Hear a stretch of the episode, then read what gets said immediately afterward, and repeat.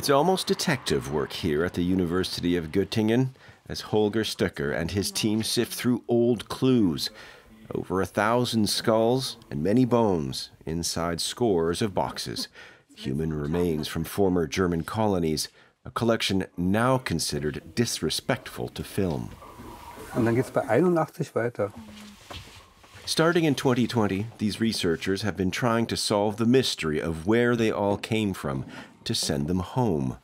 The discovery of a German explorer's logbook, written during a journey through the Palaus archipelago, solved one case in the clearest of terms. We dug up the skull of a man who drowned two years ago in Archelon. We had to act with the greatest secrecy because the Palau people would never have allowed us to do it. We spent more than a day in the archives, and we were very lucky to find this logbook. But what we read really shocked us.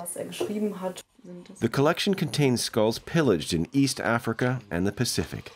It was built at the start of the 20th century when the study of skulls was used to try to create racial hierarchies. It was about establishing differences between civilizations, and of course in interaction with the colonial policies of the era. It was intended to legitimize them. Across Germany, museums and cultural institutions are taking a closer look at similar collections, once almost forgotten. After recognizing the massacre of the Herero and Nama peoples in 2004, Germany returned 20 skulls to Namibia in 2011 and more human remains a few years later. These ones were taken from southern Africa by German colonizers between 1904 and 1908. In Berlin's Archaeological Center, several thousand skulls have been under study for five years to try to find out exactly where they came from. It's hard work, says Bernhard Heeb, but it's starting to bear fruit. We have about 1,200 skulls from the East Africa collection, and at the start of our project, we didn't know that they came from territories now in Rwanda and Tanzania. As of now, we have determined the provenance of all of them except for seven skulls. No country collected as many human remains as Germany. But similar collections exist in a good number of European museums and research institutions like here at the Royal Belgian Institute of Natural Sciences in Brussels, where these researchers regularly handle human bones. But in 2019, they had to stop work on some of the collection, bones from the colonial era. Since then, this anthropologist has been drafting an ethics report with other museums. It will be made public in the spring. This skull of a decapitated Congolese king, brought back as a trophy by a Belgian general, is still at the Institute. All the discussions about repatriating human remains to their countries of origin revolve around public collections.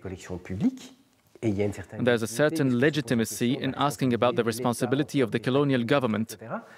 But few people are asking questions about private collections, which are often just as big, if not bigger, than the ones in the public domain.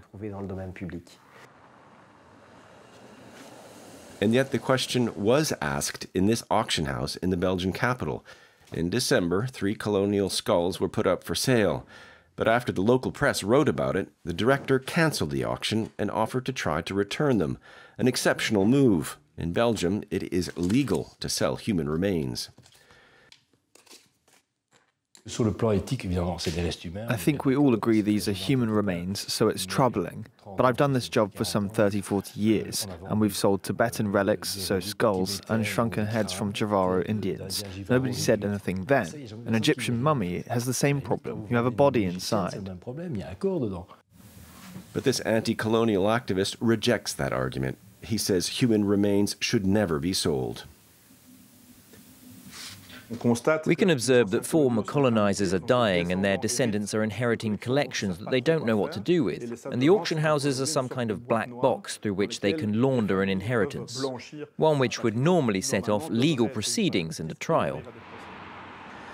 The movement to restore stolen African works of art may be gaining ground in Europe, but the subject of returning human remains isn't getting as much attention. Michael Asilkinga, a researcher on the question, says it's partly because the former colonial powers don't want to face up to their crimes. We have to accept that getting human remains is the result of an act of profanation,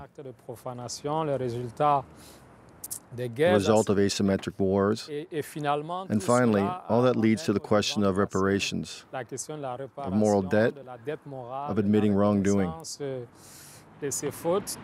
A number of European museums still hold human remains of tens of thousands of people. In Paris, the Museum of Mankind has a collection of some 18,000 skulls, some thought to come from former colonies.